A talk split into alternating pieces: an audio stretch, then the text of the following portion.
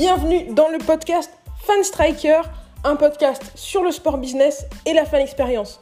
On se retrouve toutes les semaines avec des invités, prestataires, spectateurs ou professionnels de club pour parler du meilleur de la fan expérience ensemble. Ça commence maintenant. Bonjour à tous et bienvenue dans ce nouvel épisode du podcast Fan Striker. Aujourd'hui, nous allons parler d'un sujet central dans l'industrie du sport, la responsabilité. Que ce soit en termes d'impact environnemental ou sociétal, la fan expérience peut contribuer à une industrie du sport plus responsable. Pour en parler avec nous aujourd'hui, je suis avec Sarah Van du média Sport Changer. Salut Sarah, comment ça va? Euh, salut Maëlle, écoute, ça va super bien, merci. Euh, je suis très contente euh, d'être avec toi sur ce podcast. Du coup, j'espère que tu vas bien aussi. écoute, ça va très bien, ça me fait plaisir de discuter avec toi. Donc, tu es, es quelqu'un qui t'intéresse beaucoup à tout ce qui a trait au, au, sport et à la manière dont on peut rendre l'industrie du sport plus responsable. Mm-hmm. Généralement, on parle de fan expérience plus responsable dans le cadre de discussions sur euh, l'écologie, l'impact environnemental, mais il n'y a pas que ça en fait dans la responsabilité. Est-ce que tu peux nous rappeler un petit peu quelles sont les différentes dimensions qu'il y a à prendre en compte quand on parle d'un événement responsable? Euh, c'est vrai qu'on réduit facilement en fait euh, la responsabilité à la question environnementale et finalement c'est qu'une seule des composantes euh, de, de, toutes les thématiques que ça peut que ça peut aborder. Donc au niveau environnemental, euh, on va parler de ressources, d'émissions, de pollution, euh, de tout ce qui est vie terrestre et aquatique, tous les impacts en fait que l'événement peut avoir à ce niveau-là. Mais il y a aussi un aspect social qui est d'ailleurs très fort en fait. sur le développement des communautés, par exemple, sur l'inclusion euh, que ce soit euh, homme-femme ou personnes qui se considèrent pas du tout comme euh, comme dans ces genres-là. ça peut être aussi au niveau sociétal en fait, au niveau du rayonnement territorial de de l'événement. Comment on inclut des partenaires qui seraient sur le territoire, comment on innove sur l'événement, etc. Donc il y a vraiment trois piliers, du coup environnemental, social et sociétal sur l'aspect sociétal, est-ce que tu peux donner des exemples d'initiatives pour être qui ont été mises en place par un événement, par une marque, par une équipe, par une ligue, par un club, pour euh, avoir des événements ou simplement une industrie du sport plus responsable d'un point de vue sociétal? Euh, ben, par exemple, quand on a des équipementiers qui sont euh, euh, basés en France et qui qui produisent en France, ça c'est au niveau sociétal c'est super parce que parce c'est du travail, de l'emploi qui va être sur le territoire. Donc en fait on voilà on, favorise de l'emploi en France quand on parle d'un club français bien sûr typiquement ce qui se passe avec la SSE qui euh, repasse sur l'équipementier le coq sportif. Ouais, absolument. Et puis euh, Paris 2024 aussi, euh, qui me semble avoir choisi le coq sportif comme équipementier. Donc, donc ouais, voilà, c'est ce genre de choses. Il y a aussi l'OL, l'Olympique Lyonnais, qui fait pas mal de choses sur l'emploi sur son territoire. Ça, c'est des, des choses qu'on inclut dans le sociétal. Ok. Et, et pour toi, à l'heure actuelle, que ce soit d'un point de vue euh, écologique, social ou sociétal, quels sont les événements sportifs qui font le plus d'efforts ou qui sont le plus avancés, euh, qui proposent les expériences les plus responsables en tout cas? Alors j'avoue que c'est un peu dur de t'apporter euh, une réponse très tranchée. parce que souvent, en fait, les événements qui sont les plus avancés et qui communiquent le plus, c'est aussi ceux qui impactent le plus. donc ça, c'est indéniable. Euh, et aussi, je dirais que le sujet de la responsabilité, il est trop jeune pour qu'un événement puisse euh, aborder complètement euh, ces trois thématiques-là, en tout cas en même temps. Parce que c'est sûr que ça va demander beaucoup de temps, beaucoup de ressources financières et humaines, beaucoup d'organisation au niveau de, de, la gestion de, l'événement. Et, donc c'est compliqué d'aborder sereinement les trois sujets en même temps. Euh, mais par contre, c'est en train de bouger, donc c'est très très bien. et après, on a, euh, si je peux quand même donner des exemples, euh, on a les JO de Londres en 2012 qui ont, par exemple, amené à une norme qui est l'ISO 20121, qui est destinée maintenant au secteur de l'événementiel. pour qu'ils soient en fait plus durables. Et on a aussi bah, du coup les JO Paris 2024 qui promettent de cocher beaucoup de cases sur les trois thématiques. Donc j'espère qu'à terme ce sera une généralité pour tous les événements. Mais pour l'instant on peut pas vraiment dire que qu'un événement soit avancé en tout cas sur les trois thématiques en même temps. Euh, On choisit plutôt une thématique euh, qu'on qu'on essaye de jouer à fond, euh, au, au, moins du mieux possible, quoi. Et euh, les deux autres, elles arrivent un peu en, en, complément, mais on peut pas, on peut pas gérer au même niveau les trois thématiques pour l'instant. Pour ce qui est de la norme ISO qui a été mise en place au JO de 2012, est-ce que tu peux nous préciser un petit peu concrètement à quoi ça ressemble et quel a été le changement qui a été mis en place, qui a été apporté par cette norme? Du coup, la norme ISO 20121, euh, elle a été créée euh, après les JO de Londres, du coup, parce que il y avait euh, une volonté d'avoir un management plus durable et d'être vertueux au niveau du développement durable. Euh, donc par exemple, ils ont réutilisé des, anciens lieux euh, liés à l'industrie qui étaient abandonnés, par exemple, des choses comme ça. Et maintenant, ça s'applique à tout le monde de l'événementiel, pas uniquement sportif, euh, pour justement que les, événements soient un petit peu plus durables. Parce que en fait, un événement, forcément, ça, ça demande beaucoup de ressources. Et, et du coup, bah, ça permet de mieux gérer ça en amont en suivant un petit peu toutes les normes, euh, enfin toutes les composantes de la norme, qui est en fait euh, internationale et euh, il me semble qu'elle est qu'elle est certifiante, donc donc voilà. Ok, donc c'est une manière de faire vivre les événements dans les villes sans créer de tout un tas de nouvelles installations qui après dépérissent et ne sont plus utilisées. C'est ouais, c'est ça exactement. En fait, c'est euh, la durabilité, elle se voit euh, avant l'événement sur comment on construit l'événement euh, dans son ensemble, hein, et aussi sur euh, ce qu'on laisse derrière. Donc, euh, je pense que ça a aussi été créé pour éviter justement les, les infrastructures sportives qui sont à l'abandon après. Euh, comme on a pu voir dans plein de plein de villes où se sont déroulés les JO. Hein, euh, euh, c'est pour ça et aussi pour bah, pour l'impact au niveau des communautés sur place, tout l'héritage qu'on va laisser suite à un événement. Donc donc voilà, c'est plutôt intéressant parce que ça prend, ça prend pas mal de, choses en compte. Et, euh, et, ça permet au moins aux, aux organisateurs des, des événements d'avoir euh, un peu une trame à suivre quand ils veulent être, euh, quand ils veulent l'être, pardon, un petit peu plus responsables. C'est un sujet super intéressant parce que quand on parle de changement, de rendre des, des, des, événements plus responsables, plus durables, on a toujours un petit peu cette crainte que, en changeant les habitudes des supporters, en changeant les habitudes des fans, on créer de la résistance et euh, qu'il soit euh, un peu euh, euh gêné, euh, pas, pas gêné, mais qu'ils soient brusqués, tu vois, mm-hmm. de les brusquer dans leurs habitudes. Et là, c'est un petit peu indolore. Les, les supporters s'en rendent pas compte, les fans s'en rendent pas compte que tu ailles sur un site ou sur un autre site. C'est assez indolore, tu t'en rends pas vraiment compte, mais tu as une expérience, tu vis un, un, événement sportif beaucoup plus, beaucoup plus responsable. À ton avis, est-ce qu'il y a d'autres manières que ça de rendre la fan expérience d'un événement plus responsable sans même que les fans s'en rendent compte? Euh, Oui, carrément. Bah, euh, déjà, tout ce qui est travail sur les infrastructures. Euh, au niveau des économies de ressources, en plus il y a, pas mal d'aides, je pense, du, gouvernement pour mettre à jour entre guillemets les infrastructures, donc pour économiser les énergies, pour économiser l'eau.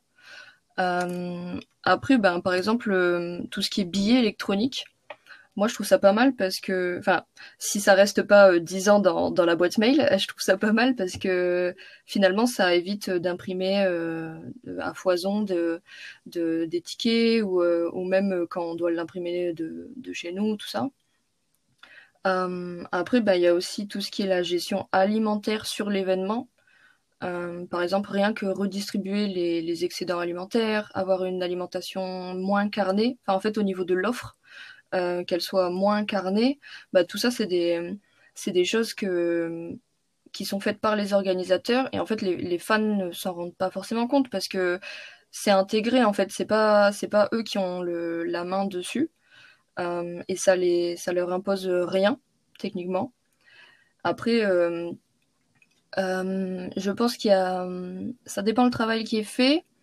ça peut paraître anodin et et les gens ne peuvent, peuvent ne pas forcément s'en rendre compte, mais tout le travail d'inclusion qui est fait, par exemple pour les personnes handicapées ou les PMR, que ce soit des, salles sensorielles, euh, que ce soit euh, des accès euh, un petit peu moins physiques, des descriptions audio ou rien que du staff qui est sensibilisé au, à toutes les notions de, handicap, bah ça pareil, c'est des petites choses. enfin, ça paraît petit, mais ça, ça change beaucoup de choses sur le l'inclusion. Et, et, après, au niveau social, euh, bah encore une fois, enfin social et sociétal, hein, euh, quand on engage des partenaires qui sont sur le, le territoire, euh, quand on, engage euh, des gens dans la communauté, qu'on favorise l'emploi, c'est pas forcément les, fans qui vont s'en rendre compte, mais c'est un énorme travail qui est fait dans l'organisation de l'événement ou dans le club, dans, la fédération, et tout ça, tout ça, ça joue énormément en fait. Ouais, c'est des, choses qui peuvent paraître anodines et dont on se rend pas vraiment compte quand on est supporter, mais a un gros impact. Je pense à, à ton discours sur euh, l'inclusion des, des personnes à mobilité réduite, euh, des personnes euh, qui ont des, des troubles du spectre de mm-hmm. l'autisme, par exemple, dans les stades. En fait, tu, tu, tu peux avoir l'impression que c'est minime, mais pour ces, pour ces gens-là, c'est 100% de leur expérience. Ouais, complètement. C'est c'est toute leur expérience au stade est dépendante de ces dispositifs que tu mets en place. Donc ça, en réalité, ça a un impact à 200% sur ces, sur les gens qui sont concernés. Je pense que c'est, c'est un sujet qui est très très important et je suis contente qu'on en parle de plus en plus souvent dans les discussions sur la fan expérience. Ouais, complètement. Et tu vois, euh, il y a même, euh, je crois que c'est euh, la Coupe du Monde euh, de foot 2018 du coup en Russie, il y a toute une vidéo qui a été faite sur justement euh, l'expérience d'une personne qui est malvoyante, il me semble. Et ben en fait, comment elle fait déjà pour arriver au stade si elle n'habite pas à côté du stade en Russie, tu vois. Donc il y a toute cette toute cette façon d'aborder le, sujet parce que la personne elle doit être à l'aise pour arriver jusqu'au stade pour réserver ses billets si, euh, si elle n'a pas euh, quelqu'un pour l'aider. Euh, il faut qu'elle, qu'au stade, elle puisse vivre son expérience pleinement, autant que, que tous les autres fans. Et ensuite, il faut qu'elle puisse rentrer sereinement chez elle, tu vois. Et, et c'est vrai que c'était, c'est une vidéo qui est assez intéressante. Euh, je pense que c'est, sur la chaîne YouTube de la FIFA. Mais ouais, c'est, c'est, c'est important, je pense, de, de se soucier de ce genre de, de problématiques parce que quand tu es valide et que tout va bien, bah, euh, ça, ça te paraît rien. Et en fait, compte, ça peut être un combat euh, pas possible pour aller dans un stade pour quelqu'un qui, a des difficultés. Donc, euh, donc ouais, c'est important, je pense.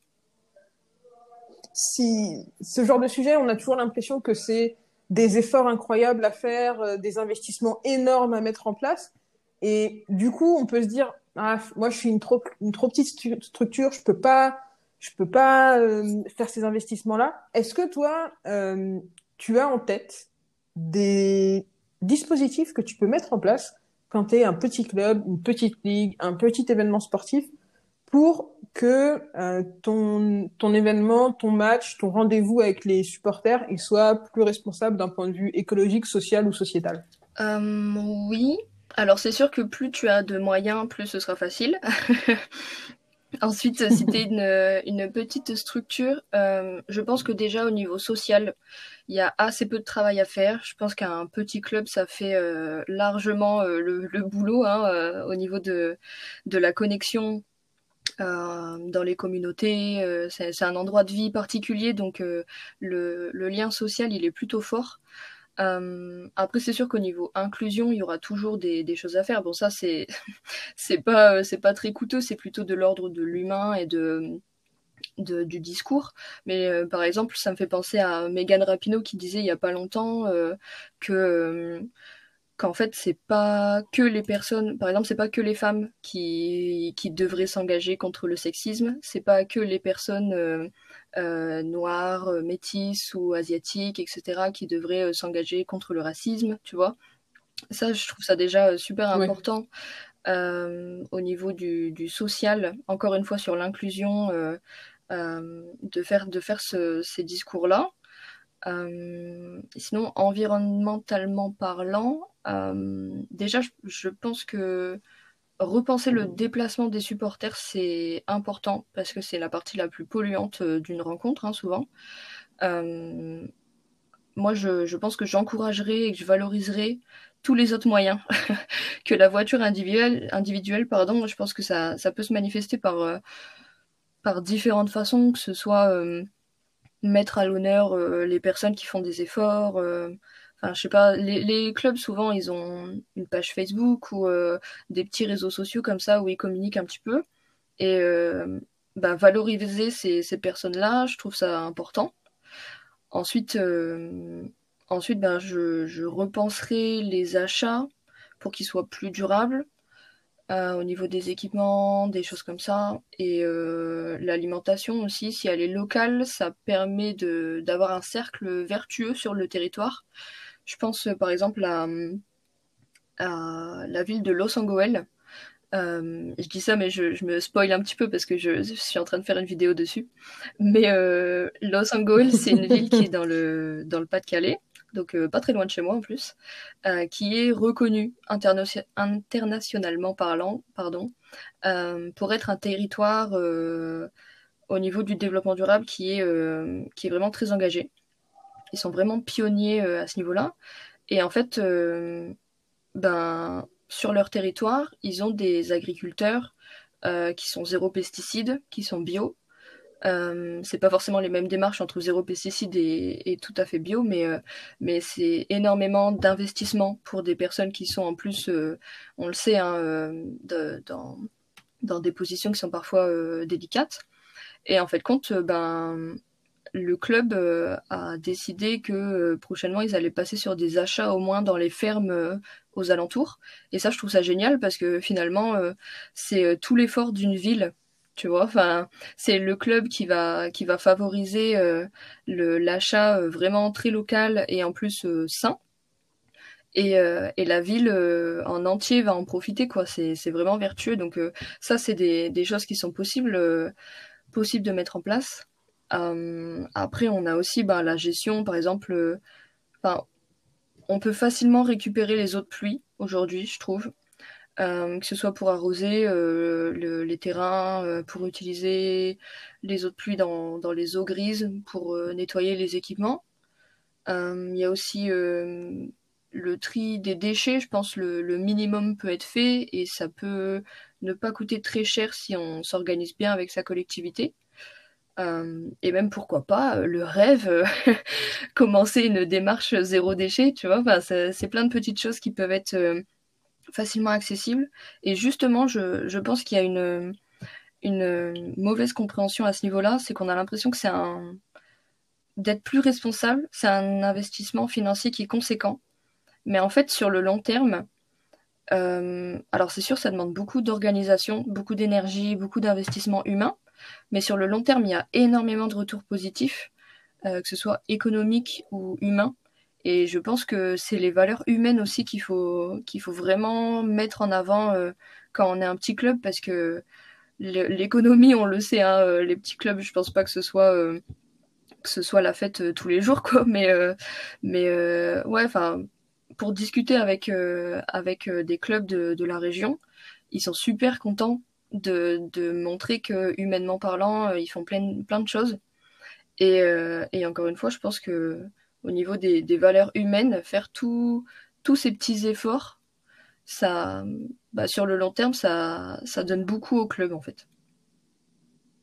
Oui, ça paye, euh, ça paye dans, le long terme, dans un an, deux ans, trois ans, quatre ans. Euh, ouais, c'est ça, exactement. C'est, il faut pas voir ça euh, comme d'un seul coup un déficit financier. C'est vraiment, je pense, une vision à long terme du, club qu'il faut, qu'il faut bah, expérimenter et puis mettre en place, quoi. Ça, c'était pour ce qui était de, des actions que les clubs, les mhm. institutions peuvent mettre en place pour avoir une fan expérience plus responsable. Mais on peut aussi utiliser le sport pour euh, éduquer, initier les supporters, les fans au sujet de la responsabilité. à l'heure actuelle, est-ce que tu as des, des événements, encore une fois, ou des exemples de ton expérience qui t'ont marqué euh, par leur, euh, leur démarche. Est-ce que, euh, pour toi, quels sont les meilleurs exemples de fan engagement où les supporters ont eu un impact positif d'un point de vue écologique, social ou sociétal, encore une fois? Euh, Alors au niveau environnemental, je pense que c'est euh, dur de parler d'impact positif parce que par définition, je pense qu'un événement peut pas être peut pas avoir un impact positif environnementalement parlant, socialement et sociétalement, bien sûr que oui. Mais en tout cas, il y a pas mal d'actions pour réduire l'impact négatif. J'ai en tête là tout de suite les supporters japonais pour les Coupes du Monde de foot 2018 et 2019. Alors on va dire que je parle beaucoup de foot, mais, euh, mais euh, c'est une image qui m'a marqué euh, de les voir ramasser leurs déchets dans le stade avant de partir. Bah, en fait, c'est une super image, je trouve, parce que Enfin, j'espère que derrière le stade permet une gestion efficace des déchets, mais, mais je trouve ça vraiment, vraiment bien parce que ça permet de pas générer, par exemple, des, des problèmes de, de, de, de, déchets qui partent un peu partout. Euh, donc euh, ça, c'est vraiment pas mal. Après, euh, c'est sur la Coupe du Monde 2019 encore, où il y a des équipes internationales qui faisaient des ramassages de déchets avec des supporters sur des plages, je crois. Et bah ça pareil, c'est super impactant parce que c'est des déchets qui allaient se retrouver en mer en fait, donc forcément une pollution, une pollution incroyable. Et il y a aussi un aspect humain derrière où tu te dis, bah c'est un moment euh, que tout le monde partage pour, euh, pour, euh, pour, avoir, enfin pour faire une action qui a du sens, quoi. Donc ça, j'ai trouvé ça vraiment, vraiment bien. Alors c'est sûr que moi j'aimerais bien, par exemple, voir des, des stades remplis déjà, et où tout le monde aurait par exemple une gourde tu vois, ça ce serait, ce serait super cool parce que rien qu'au niveau de, de l'utilisation du plastique, ça ferait une, une, belle, une, belle, pardon, une belle différence. Euh, L'étape d'après de Oui, c'est ça. Bah, en fait, euh, l'éco-cup, il faut savoir que si tu l'utilises pas sept fois, en fait, environnementalement parlant, ça n'a pas forcément d'effet euh, positif. donc ça, par exemple, si on le sait pas, si tu t'achètes une éco-cup dans un stade, et que on te permet pas de la réutiliser la prochaine fois que tu viens, bah en fait euh, c'est dommage, mais bah ça sert à rien, tu vois. c'est bon à savoir, je savais pas. Ouais non non, mais en fait euh, il y a plein de choses comme ça. Euh, moi je, je vois, alors c'est pas c'est pas dans le sport, mais je vais dans un festival qui s'appelle le Main Square Festival dans le Pas-de-Calais, qui est à Arras. Et par exemple, ils réutilisent des, les éco-cups des années d'avant ils en sortent un certain nombre euh, pour, euh, pour l'année, enfin pour l'édition euh, actuelle. donc ça permet de faire un peu une collection, tout ça, mais en fait ils réutilisent les éco-cups des, anciennes éditions et des événements aux alentours qui n'auraient pas écoulé tous leurs éco-cups, tu vois. Et donc ça, par exemple, bah, c'est un bon exemple parce que, parce que justement, tu vas pouvoir la réutiliser et c'est vraiment utile, quoi. Ça a un vrai impact. Euh, après, ouais, vas-y, je t'écoute. non, dis-moi, euh, Ouais, je pense euh, au niveau de l'inclusion, c'est pareil, c'est une image qui m'a qui m'a beaucoup marqué. Encore une fois, c'est sur le foot, mais c'est les ultras du PSG qui viennent supporter l'équipe féminine, comme ils le font pour l'équipe masculine. Donc forcément, il y, en a moins, mais au niveau de l'ambiance, c'est la même. Et je trouve ça super fort comme image parce que ça montre que ben, en fait, compte si les pratiques féminines, elles intéressent. Et c'est un beau message anti-sexisme et anti-discrimination de voir euh, comme ça des ultras euh, qui viennent supporter leur équipe. Euh, je trouve ça vraiment pas mal. Ouais, c'est des belles images et ça met vraiment, effectivement, c'est un, bon retour d'argument aux détracteurs du, sport féminin. Donc ça fait, ça fait vraiment chaud au cœur de voir ça on, a parlé de tout ce qui était euh, les actions que les clubs peuvent mettre en place pour avoir des événements plus responsables. On a parlé de tout ce que les supporters pouvaient faire pour avoir des événements plus responsables. À l'heure actuelle, on a de plus en plus d'acteurs qui travaillent euh, tous les jours pour rendre l'industrie du, sport plus responsable en France. Pour toi, quelles sont les, institutions clés, les institutions références vers lesquelles les clubs, les ligues, les groupes de supporters même peuvent se tourner s'ils si cherchent plus d'informations à ce sujet? Euh, Je pense qu'il y a pas mal de choses qui, qui est possible de faire. Et au niveau environnemental, euh, bah, il y a le WWF, euh, il y a la charte des 15 engagements éco-responsables qui a été fait en justement euh, qui a été co-construit avec le WWF. Il y a The Shift Project aussi. Il y a les associations Zero Waste. il y a le réseau éco-événements aussi. Ça, c'est plutôt du côté de Nantes, qui propose des formations en plus. Il y a, je pense à Aremax aussi pour les déchets. Il y a Edeni qui est aussi un organisme de formation. Et puis, ben, il y a Football Écologie France hein, euh, pour le football. Hein. on, J'aime bien. J'aime beaucoup. Bah, Ils sont je, je suis bénévole depuis euh, début 2020. Donc, euh, ouais, il fallait que je fasse un petit peu de pub. non, en vrai, le, le sujet est fort et, et c'est bien construit. donc, c'est vraiment un, un, bel outil, en tout cas, pour le football.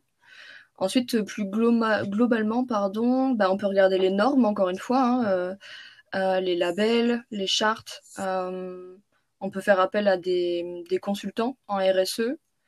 Et je vais faire ma pub, on peut aller sur Sport Changer aussi. non, mais blague à part.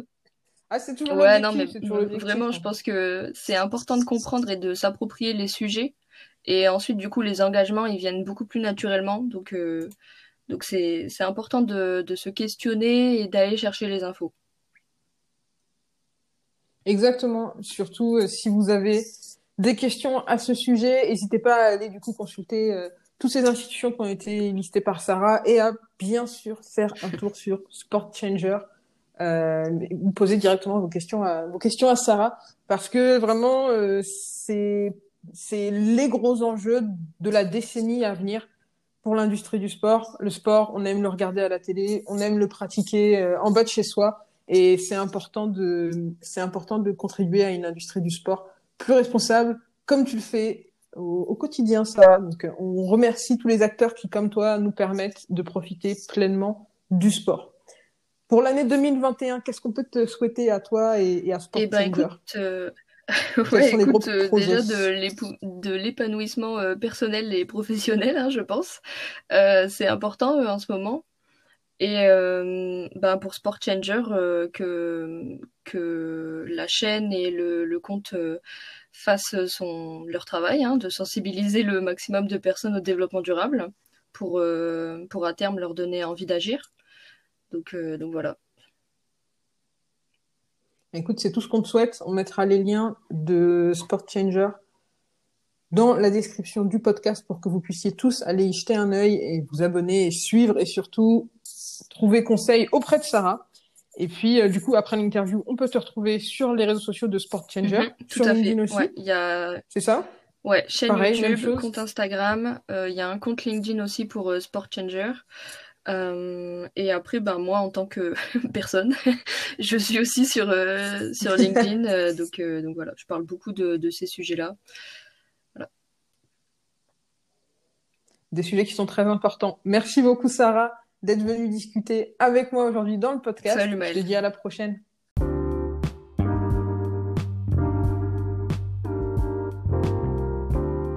Merci à vous de nous avoir rejoints pour ce podcast. Comme d'habitude, si vous voulez aller plus loin sur les sujets dont on a parlé, je vous ai mis plein de liens dans la description. N'hésitez pas à réagir à l'épisode d'aujourd'hui en nous laissant des messages sur l'application Encore. Ça s'écrit A-N-C-H-O-R. Vous pouvez laisser des petits messages audio qu'on pourra intégrer dans les épisodes suivants. Vous pouvez aussi venir discuter avec nous sur les réseaux sociaux de Fanstriker, que ce soit sur LinkedIn, sur YouTube, sur Twitter, sur Facebook ou sur Instagram. On est présent à fanstriker. Bien sûr, vous pouvez aussi visiter notre site internet fanstriker.com.